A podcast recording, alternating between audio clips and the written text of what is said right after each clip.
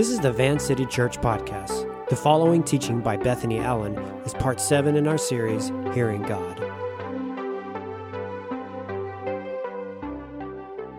How long does it take to make the woods? As long as it takes to make the world. The woods is present as the world is, the presence of all its past and all of its time to come. It is always finished, it is always being made the act of its making forever greater than the act of its destruction. It is part of eternity, for its end and beginning belong to the end and the beginning of all things.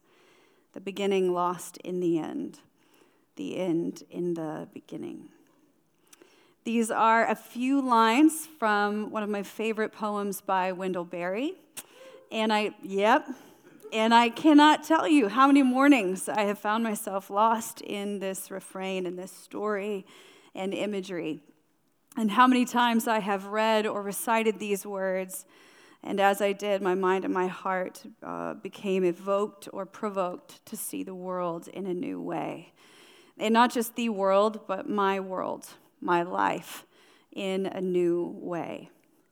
The woods of my world forever being made and the act of its making forever greater than the act of its destruction. These are words that linger in me from week to week in moments when the lights get dim and my hope for what is to come is failing, or when my weakness clouds my ability to see that I am more than uh, the sum total of my failures. The act of its making forever greater than the act of its destruction. Poetry has this unique way of teaching us to see, of giving us sight where we may not have been able to see before. Through language and rhythm and imagination, poetry helps us see the world differently, helps us see our worlds differently. And poets help us reframe and open our eyes to what might be right in front of us. This kind of literature can wake us up it can thrust us back to memories and truth we have known consciously or subconsciously, and not just in our minds, but in our souls. Poetry can get our attention like few things in this world can, whether it's through a lyric from your favorite rap song or the cadence of a Shakespearean play. Poetry is language for the soul that demands we see something we have not seen before. Now, here's what I know from Josh, who is totally out on sabbatical, but snuck into Bridgetown this morning. You have been in a, uh-huh.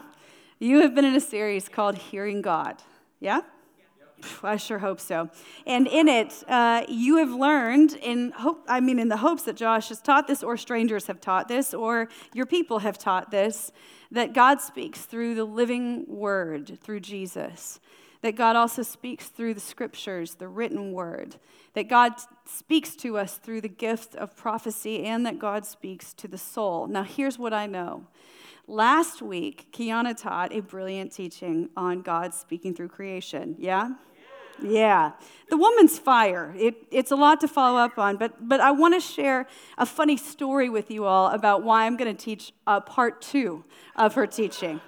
Uh, at Bridgetown, we got some. Uh, some things tangled up. And I was supposed to teach a different sermon when Josh asked me to preach this that was going to be on Pentecost. And we were going to go after Acts 2 together. But then my pastor said to me, ah, Why don't you speak on the Spirit speaking through creation? I thought, Great idea. And then I forgot to tell Josh. So, um, all that to say, um, this is only part two because it has to be, because I didn't have a lot of time this week to write a teaching about Pentecost. That said, and in all seriousness, I've had to wonder, not in like a um, hyper willed it kind of way, um, but I've wondered if maybe God has something more to say to you. So, um, by faith, I'm just offering that and trusting that by the Spirit. So, today, the Spirit speaks through creation, part two. Yeah? All right, so we're going to do this in three movements. Are you ready to move with me? All right, David's poetry, Jesus' warning, and an invitation to see again. Those are our three movements, and we're going to rock through them tonight. So let's get started. David's poetry. Now, much like the poetry I just read, in Psalm 19, we find a poem of David. It's a window into how David saw the world, into his experience with creation and with God. In this infamous psalm or poem, it's laced with metaphor and language meant to provoke our hearts to wonder, meant to provoke us, the reader, to see something that maybe we haven't seen before. David, the beautiful lyricist, allows us through this psalm to observe what I believe to be a holy moment of personal worship. And at the same time, we find his worship inviting us to see or to recognize God's voice the way that he did. So, in order to best understand that or to enter into this, we have to consider a few things. The first thing we have to consider is David's context.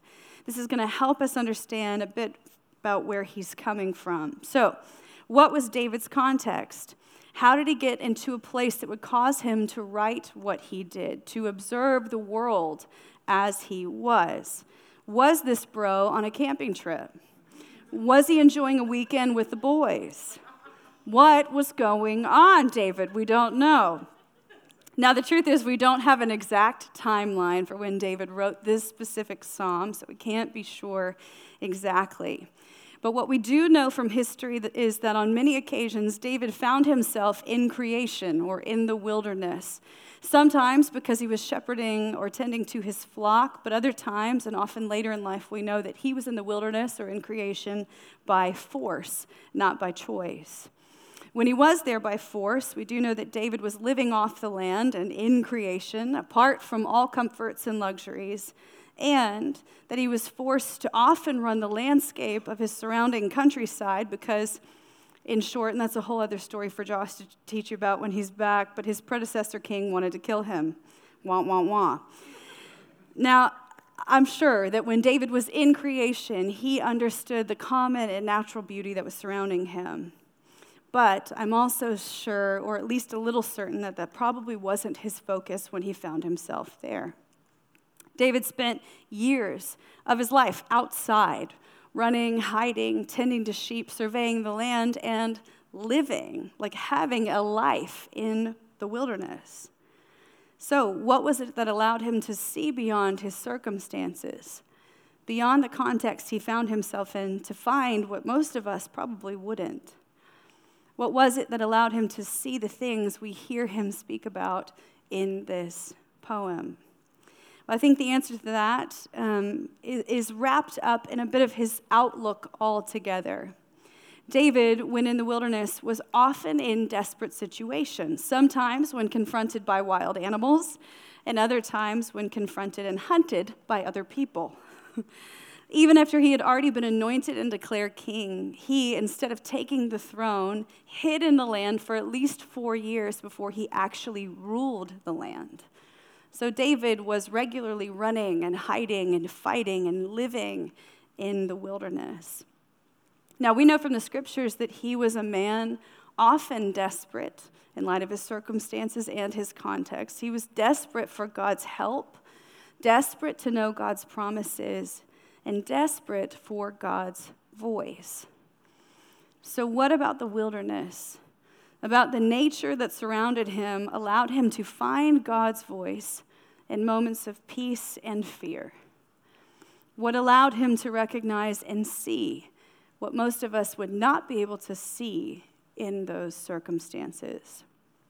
These questions are really central to understanding what David has to say and central to what he's drawing our attention to in Psalm 19, verses 1 to 6. So, we're going to do this together. I want you to hold those questions in the back of your mind while we try to enter into this poem again together. Sound good? Yeah. Okay, there's at least three students in the room. So I, I want to remind you, too, in case you want to send me an email, um, that this is uh, poetry. So, we're going to do our best to explore uh, David's metaphors together in the hopes of being able to see what he sees. That's all we're going to do tonight. Sound good? Yeah. Great. So, David starts out with this great statement that to me, this is not a real interpretation, it's not Bible, but it's just how I imagine it. He starts out with this blanket statement The heavens declare the glory of God. and this line, if you're like, that is not how it was read.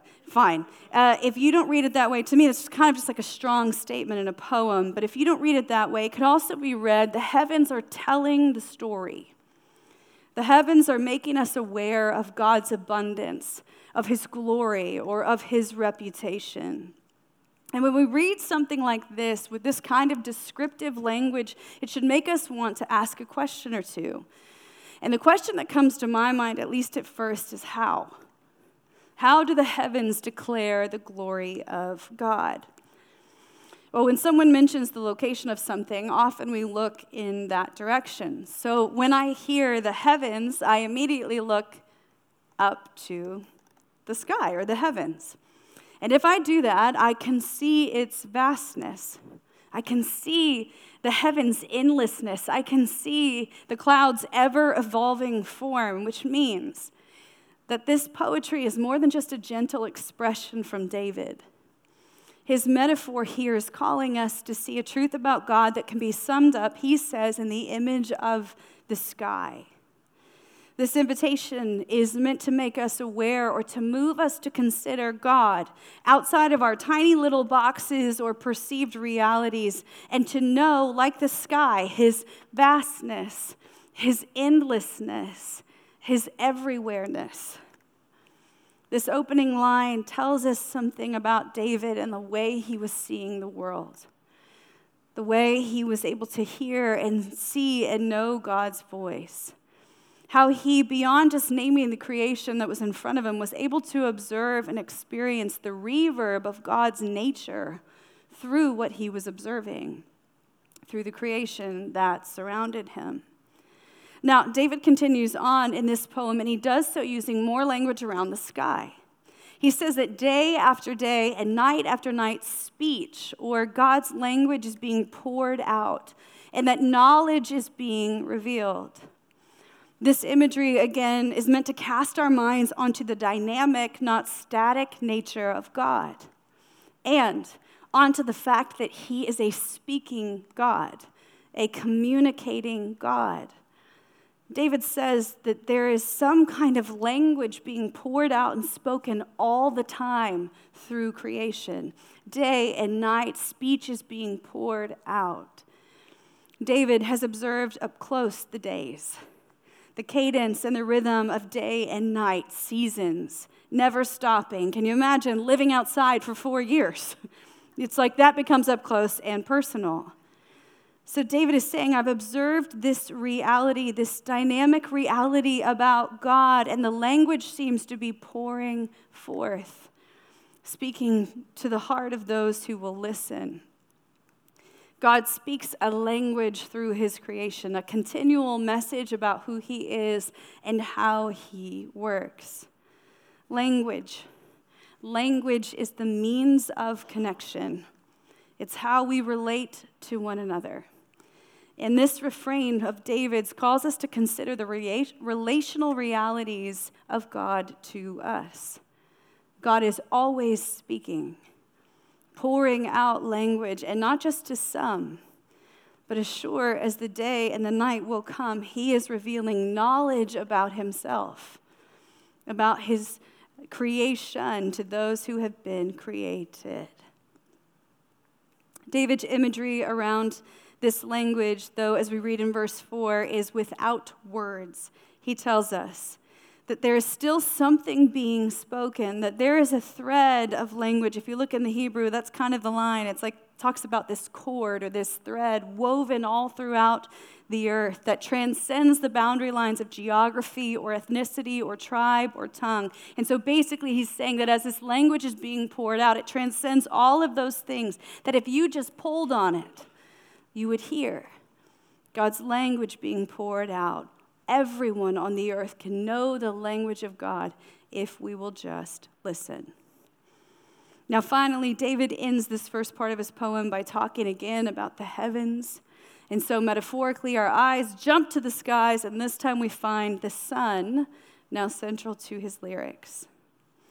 David would have been very familiar with the sun and its power and its heat, unlike most of us, yeah? Yep. I mean, I'm a Floridian, so I am aware. Some of you are from like Arizona, so you are aware. But most of us here not. But David, he is totally aware. And so he goes on and he observes that God has, and this is the phrase that he uses God has pitched a tent for the sun. Such a weird phrase. And to us who are hearing it, we're like, okay, weird, weird imagery, weird metaphor, but whatevs. And yet, here we see that, that David is comparing the sun to God. Now, this phrase he uses, yes, it isn't meant for us necessarily to hear it the same way the first century readers would have heard it, but when they would have heard this, it would have been a call back to them to the time that Moses pitched a tent for Yahweh. Remember that? And so basically, David's saying here that the sun is a spiritual being who gives life to the earth and all of its creation like God was giving life to Israel from the tent. This imagery is meant to draw us again to the author of life and to remind us of our place and where our true life comes from. Now, that is six lines of a poem that will slam you to the floor if you're willing to listen, right? Talk about a poetry slam. I don't know if people call it that. Yeah, that was pretty good, huh? Yeah. Now, we're going to stop there because there's a lot that could be said, but I just want to stop and I just want to enter in again to this reflection of David. And I just want to note this that he is saying there is a nature and bigness of God, and that there is a witness of God in days and seasons. That the beauty all around us, the beauty even of the sun, it's all a response to God's presence with us. And David was able to see that all of this told a story about God. And while this poetry is beautiful, and I think most of us in this room would say, yeah, that's totally true. I've kind of observed that in creation. It should cause us to move beyond just that to asking, what gave David the ability to see? To hear God's voice this way in and through creation despite his varying circumstances. And more importantly, it should cause us to ask when was the last time I saw that way? When was the last time you saw a sunrise, or you tasted a fresh piece of sourdough bread, or you held the hand of someone you love and you thought, this? This declares the glory of God. This is what God's voice sounds like. David observed that we can hear God's voice in creation. And in this poetry and in many other poems in this book, we find an invitation to join him in seeing what he saw and experiencing God and experiencing his voice, his speaking all around us through creation. And while we could just take this as a little nudge towards God's presence and go home or eat snacks, as I heard will be happening soon, I think there's actually more for us.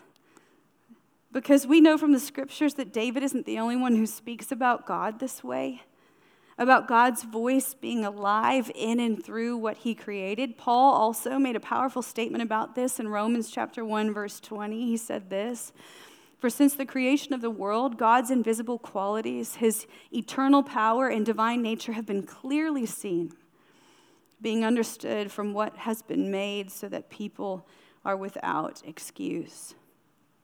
Paul, amongst other writers of the Old and New Testament, understood what David was saying. And Paul also knew that there was something important about this reality for those who want to know God and who want to hear his voice. And I can't help but think that's significant, especially for the disciple of Jesus. That it's meant, that we're meant to see and hear and get this reality not just once, but we're meant to pay attention to it over and over again. I wonder if Paul and these other authors knew, like we know, how easy it is to miss it to become totally used to the world around us. Or how easy it is to look at these things and consider God, but not actually see Him in it. To miss not just something, but to miss the voice of God to us altogether. In 1 John chapter, not 1 John, because I was going to lie to you about a chapter. No, in John chapter 9, Jesus speaks to this phenomenon of missing something that's right in front of you. And he speaks about it specifically to those who claim to love him and know him most. He speaks to this warning that we all have, uh, or we all should be aware of, um, especially when it comes to hearing his voice and hearing him uh, when he's speaking to us in plain sight. So, if you're following along, this is our second movement. This is Jesus' warning. So, I'm going to just give you a little bit of, su- of a summary of John chapter 9. Is that okay? Okay, and then I'm going to read you some stuff from the Bible, which is also helpful, yeah? Yeah, especially because you're at church. Okay, so uh, in this text, John chapter 9, are you familiar with it maybe a little bit? Maybe you will be when you hear the story. So, in this text, we find Jesus getting ready to heal a blind man, and this is a blind man who is blind from birth. At least that's what we're told in the story. And Jesus does this wild, weird, honestly, very weird thing where he spits in the mud and slaps that on a man's eyes, and then he can see again. So, whatever, exegete that on your own time. Anyway, the man can see again, which is like great news. So, everything's good, right? Well, yes, and sort of because uh, if you follow the story along a little bit further, the town doesn't seem to get what's happening.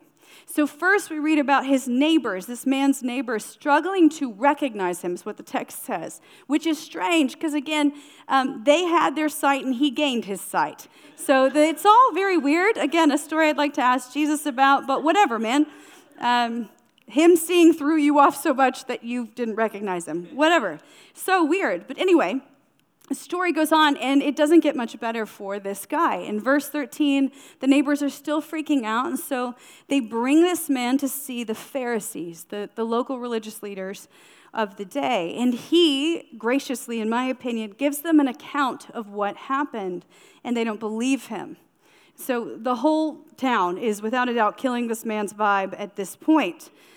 And things only continue to escalate. They get his parents involved. Yikes. They don't help much. And then finally, uh, this man makes his way back to Jesus with a few Pharisees in tow. And this is where I'm going to read John chapter 9, um, starting in verse 35. And this is what happens next. Jesus heard that they had thrown him out. This is of the temple. And when he found him, he said, Do you believe in the Son of Man? Who is he, sir? The man asked. Tell me so that I may believe in him. Jesus said, You have now seen him. In fact, he is the one speaking with you. And then the man said, Lord, I believe. And he worshiped him. Jesus said, For judgment I have come into this world so that the blind will see, and those who, will, those who see will become blind. Some Pharisees who were with him heard him say this and asked, What? Are we blind too? And Jesus said, if you were blind, you would not be guilty of sin. But now that you claim you can see, your guilt remains. Now, there's a lot to unpack in that text, but here's what I want us to get. Most of it largely comes from the last verse we just read, because it's there that Jesus essentially says to the religious people, the people who should have been able to recognize him and recognize what was happening, he says this it's about sight. It's about sight, and you can't see.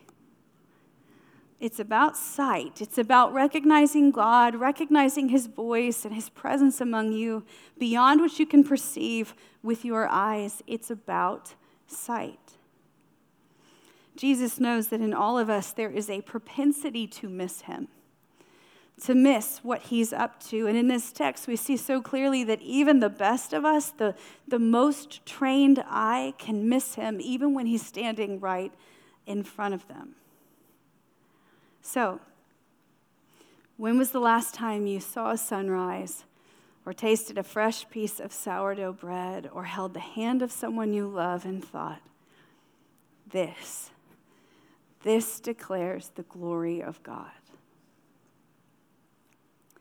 The Son of Man came so that we might see. So, the question we have to ask, especially when it comes to this topic, where sight translates to the voice of God, to a communicating presence of God, the question we have to ask is do we? Can you see? Or is something blocking your sight? Is something distorting your vision? Now, I am not a doctor nor the daughter of a doctor, though it would be my dream to be a doctor, you know, maybe at another time, another place. Um, so I got to do a little research for this teaching. I'm going to give you some doctor information. Are you up for it? Yeah, I also want to say that I have been watching Grey's Anatomy for over 10 years, so I also feel like I'm slightly qualified for this. Please don't send me an email about that. I'm one of those people who has to follow it all the way to the end. Um, now, here's, here's what I've learned in my research when it comes to physical sight, clinically, there are three major obstacles to perfect vision. The first is blurry vision, which you're like, yeah, yeah, let me give you a little bit more of the medical speak here. Now, often blurry vision is caused by the cornea or the lens of the eye having a different or unique shape, and so it causes blurriness, yeah? Some of you know about that because you have glasses. Uh, the second cause is irritation which can be caused by internal reactions happening within the body or external environmental factors. Now, the third obstacle to sight is disease, or more specifically, a disease called glaucoma. This is a disease that damages the optic nerve, which needs to be healthy in order for you to have any sight at all. Now, for some of you, this is your moment in the gathering to actually remember to schedule that optometrist appointment, so go ahead and do that. Uh, but for the rest of us, there's something in here that, while I know it is totally cheesy, speaks to the obstacles I think we're up against when it comes to seeing or recognizing God like David did. And while our three major obstacles are similar in nature, they are different in name. Our obstacles often come in the form of distortion, distraction, and obstruction. And so I'm going to take a moment to talk about each because I think each one is really important when it comes to hearing God's voice or our ability to see God all around us. So the first up is distortion. Much like blurry vision, distortion is all about the lens through which we view the world. And the truth is that most of the time, if you have a distorted lens, at least at the beginning, you rarely know it. Distortion is usually subtle and it comes through tiny bends or straight lines that orient in a particular but barely noticeable direction. This means that we may think we are seeing clearly, but only recognize that's not true when a test comes or a new lens is put in front of us. Distortion can translate into a lot of different things these days and a lot of things to each of you personally. I've got my own. Can I just trust that you're going to do that work individually while I speak to just two that I think are really significant for us to consider? Great. There's at least three of you in here who are going to go after it, which I respect and appreciate. So the rest of you can sit with that a little bit. Now, again, there are a couple things that really stand out to me, particularly in this area, and just something I want to name for us as the people of God, particularly living in one of the most beautiful places in the nation. Yeah? Yeah. Um, so here it is. In our Pacific Northwest culture, uh, I think as well as the broader culture in Western America, we are surrounded by a great and a consistent story about creation, which is rad. And it's a story that's been pioneered for centuries alongside the God story, so it's pretty compelling. Um, there's a lens that culture gives us about creation that includes a ton of truth. It just does.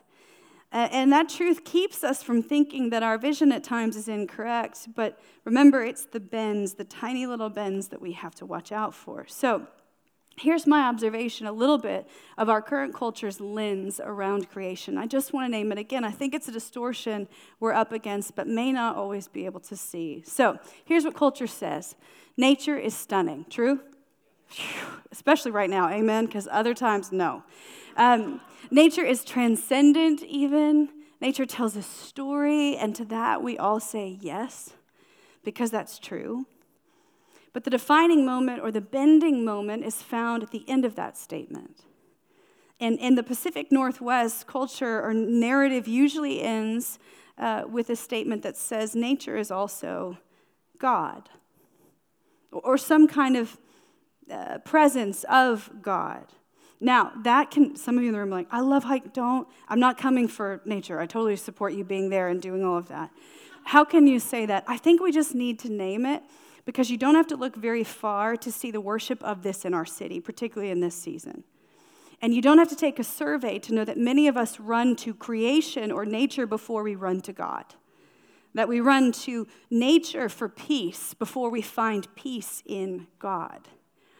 Nature, uh, our area, our, the place where we live, says that it is the pinnacle of life and that we can see this at least clearly expressed on weekends like today when the sun begins to shine, or when the city rallies and chooses the lives of pets and plants and trees over the lives of people. Our culture has a narrative, particularly around creation or nature, that involves worship. And it's not all wrong, the statements they make, the observations they make, the invitations they invite us into. Some of those things are good things because I think nature is insane and powerful and it does something to the soul. But we have to be quick to remember that it is not the creator of the soul. And when those lines for us get blurred, is when worship, our worship, gets distorted. The language being poured out by creation isn't meant to be one way, which is how our culture experiences it. It's meant to evoke a response, and that response is to someone. Where this lens gets blurry and distorted for most of us is where we allow the wonder and power of creation to take us. Is it to the worship of the Creator or worship in creation, to creation? Now, that's just one thing. If I offended you, Josh would love to receive your emails. Um, I want to speak to just one other distortion I think we see, particularly in our area of the, the world. And um, I cannot name this with, without naming it next to nature because these two things really do exist together, at least in our culture. Um, because this isn't the only, nature isn't the only distortion that our city holds up, weird lens that they hold up in front of us. Now, I want you to just do a little experiment with me. Can you handle it? Oh, yeah, at least some of you can. Would you look to the right quickly for me? This is so fun because I see heads do two different things it's from this perspective. It's like right, right, right, you know? Uh, and then would you look to the left for a second? Now, this is um, probably not the most helpful exercise, but my, my point is that hopefully you saw a human next to you. Did you? Ah, wonderful. I'm so glad you did. Um, because uh, the next distortion I want to talk about is humans. That one flopped, but you know, in other spaces it's worked. Now, just like in nature, we live in a culture that has a distinct lens around us regarding one another. Humans are definitely broken and unpredictable and often disappointing, but we, all of us, when it really comes down to it, we have a propensity to worship the strength and wonder that we find in another over the strength and wonder we find in God even at small levels. And culturally, even though it comes laced in cynicism and criticism and sometimes war, humankind actually knows its value. There is a deep calling to deep reality here, but just like with any good created thing, there is, if not willing to consider the Creator, a driving force to put creation in His place. Our culture often says, I am like God, which is true or false? True. We are like God. We were made in his image, and yet the distortion or the lens is when things begin to translate, and I am like God becomes I am God. Now that seems dramatic, I totally know, but if you listen close enough to culture, you'll hear the reverb. Our culture says, I am God. I I am like the created being. I can answer the question of my own creation. I can be uh, what the Creator has been to me.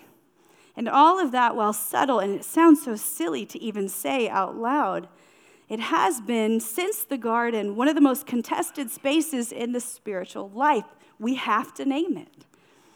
The subtle distortion Uh, of our view of one another is something that maybe, while not always central to your current landscape or view, is there always on the periphery.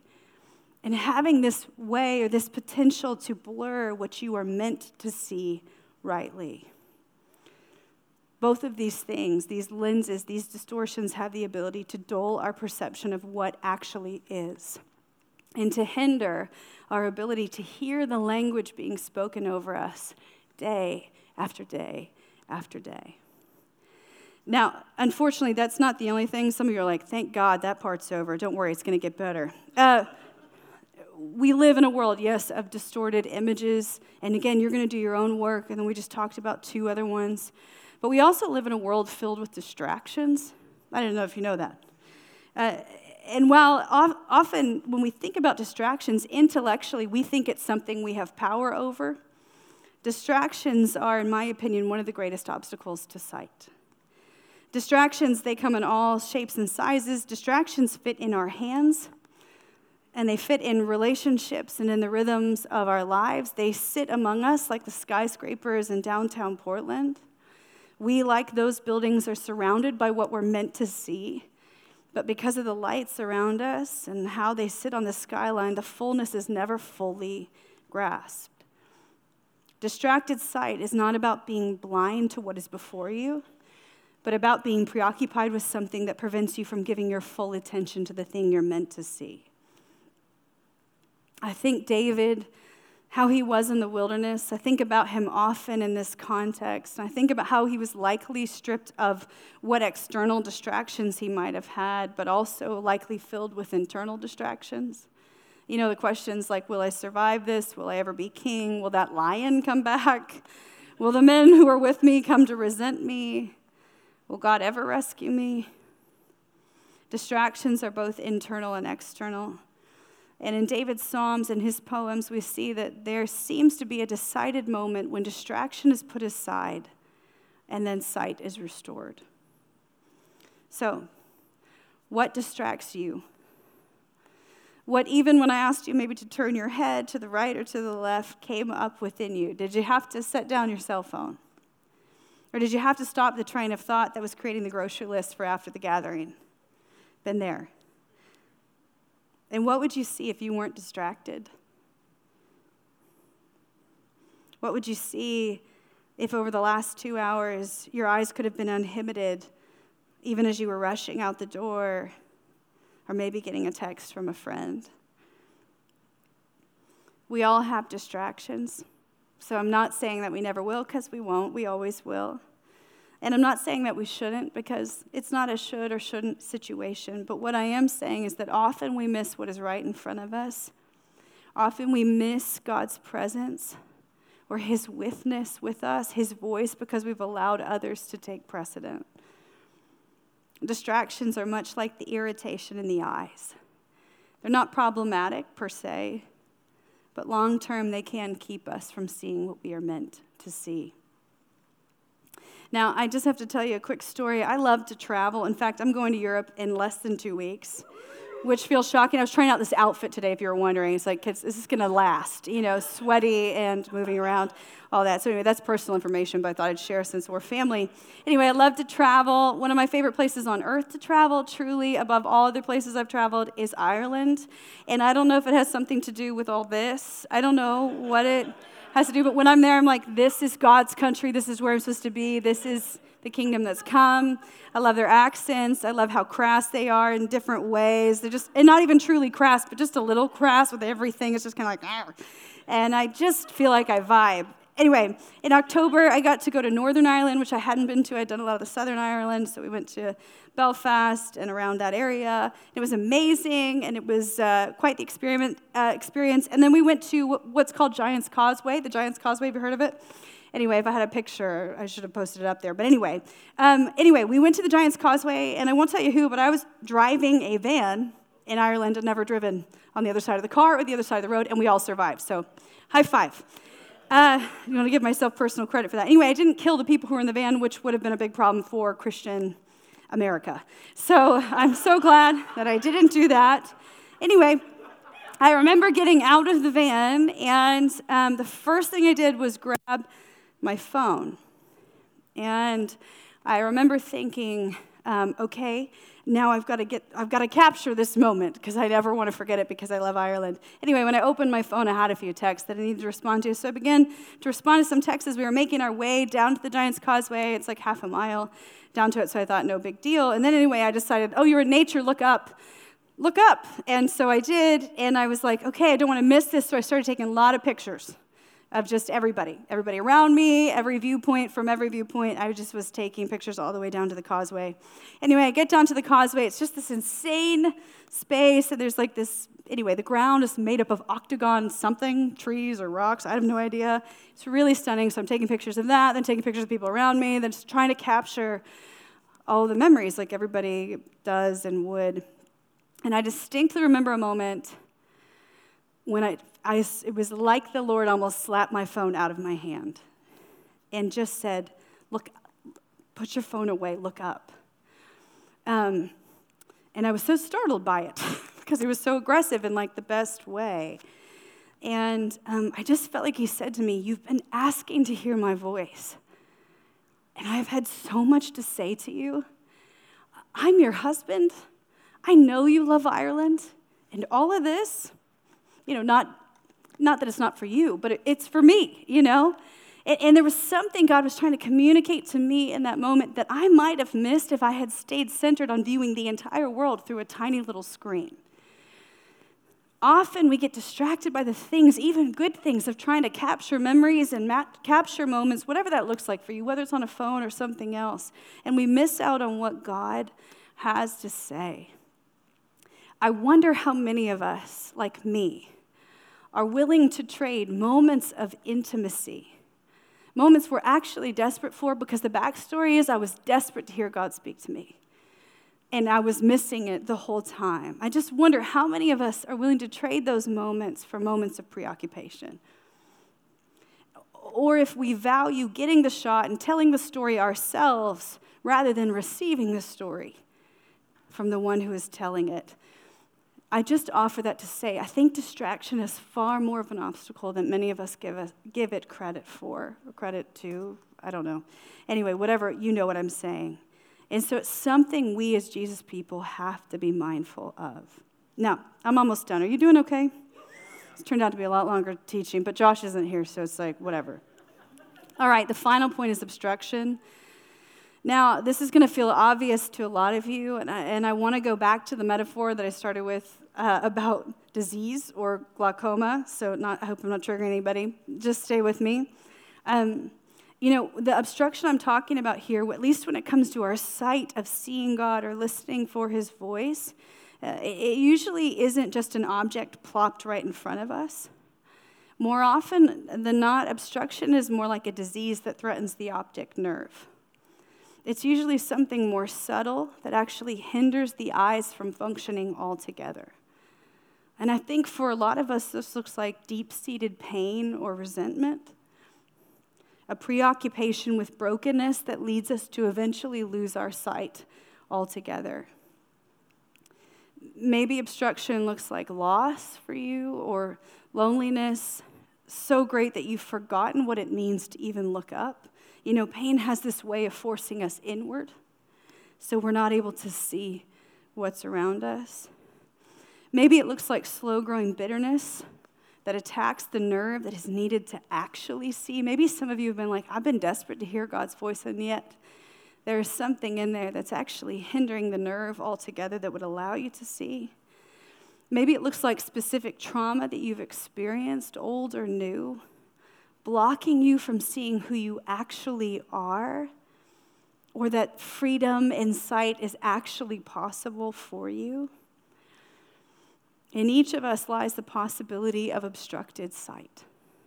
All of us have what scientists call blind spots. All of us.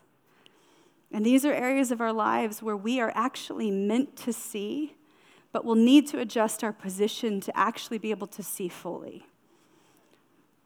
Obstructed sight is often subconscious, but if not recognized, can cost us more than we know. For some, sight, the way David saw, means or will mean adjusting the mirrors, or it will mean naming what you can't see in the hopes of seeing more fully. So, what are your blind spots? Where should you or where do you know intellectually you should be able to see God, but you aren't? And where do you want to see, but you can't seem to catch a glimpse? And what do you need to do to gain a little more sight? Sight, as we've talked about it today, means recognizing God around us, reflected to us in all that He's created. And while so much of what we see in the world is found in nature, so much more, as I pointed out just a second ago, is found in one another.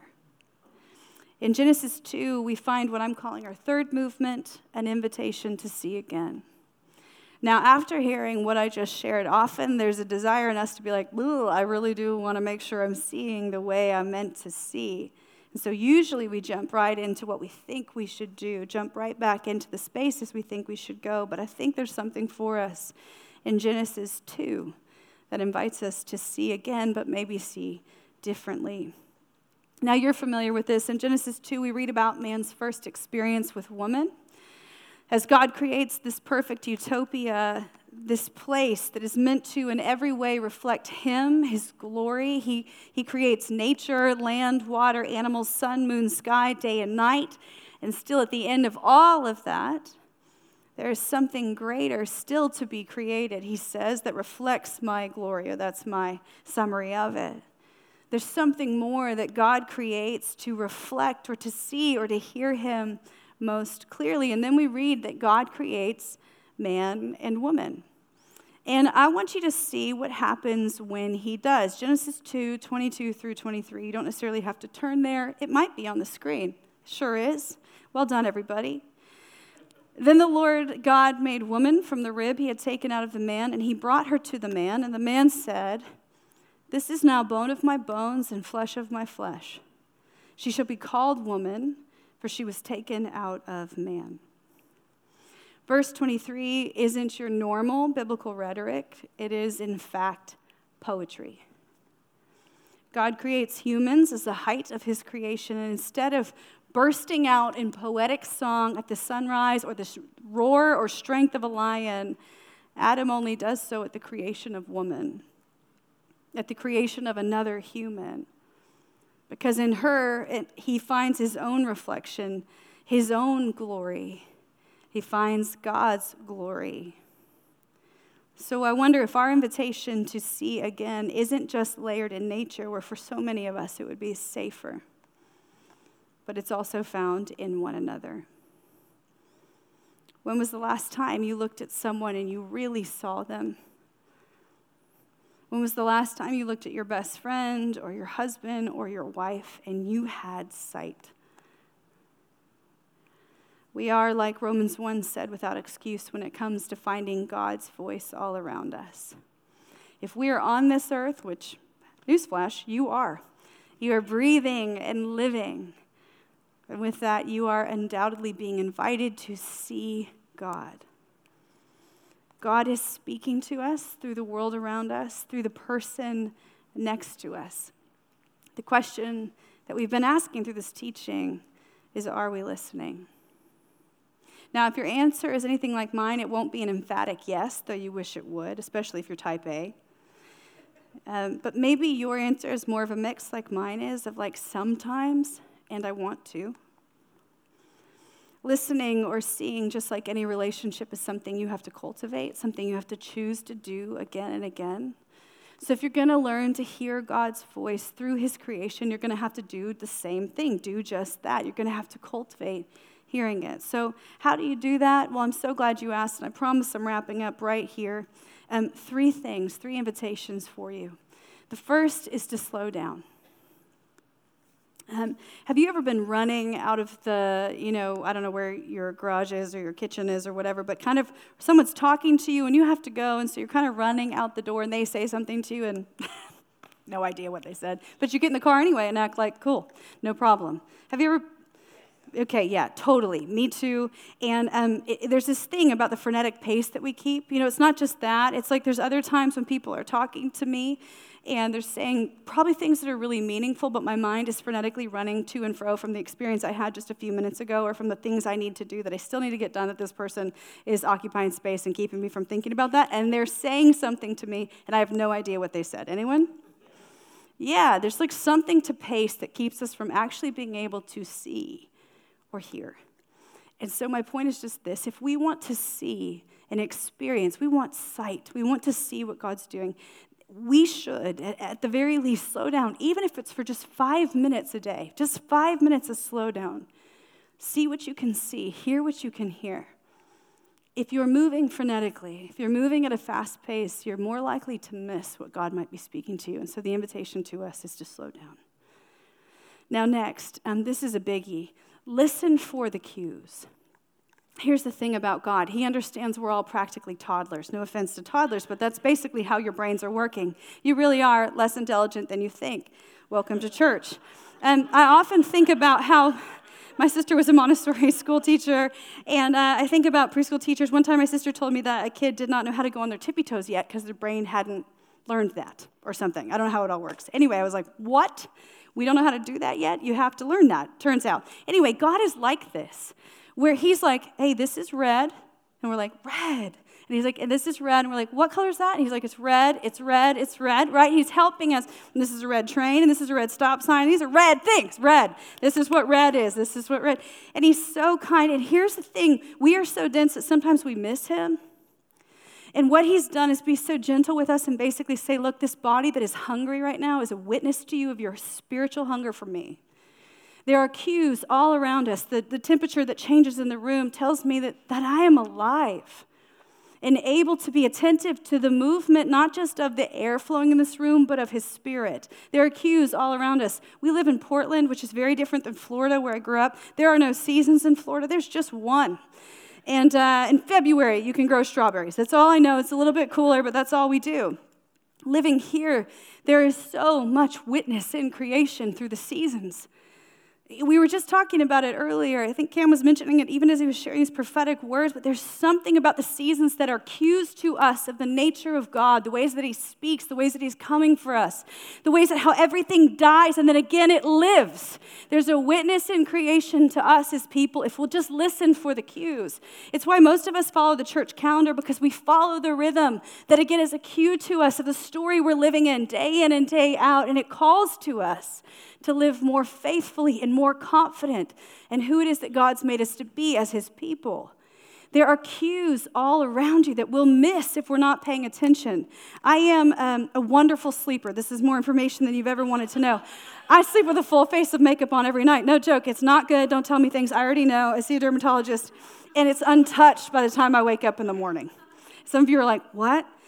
And I'm not joking, this escalated when I started hearing birds out my window every morning. So I'm literally, I wake up, I'm not joking. I have my hand like this every morning on my back, perfect makeup. And the birds start singing. So, yes, I'm a real life Disney princess. and I'll tell you what, I was so annoyed about the birds out my window for a long time until I felt like God said to me one morning, It's me singing a new song over you every morning, a melody that bears witness to who I am. There's cues all around us. If we'll just listen, God, the great toddler teacher, is teaching us to listen again and again and again. Finally, this is all an invitation. He is so not dogmatic. God, when He speaks, is not forceful or intrusive. He's not overlapping or overspeaking to you. He's inviting you to hear Him. And what you have to do, the third movement, is receive the invitation if you want to hear. I think we assume so much God should just burst through the door, but He's not like that. As we heard at Bible school, VBS in particular, God is a gentleman and He's non intrusive or abusive or harmful, and He is patient. But we have to receive and say yes to the invitation. So that's what we're leaning into tonight. The question is God is, or the, the reality is God is speaking. The question is, are you listening?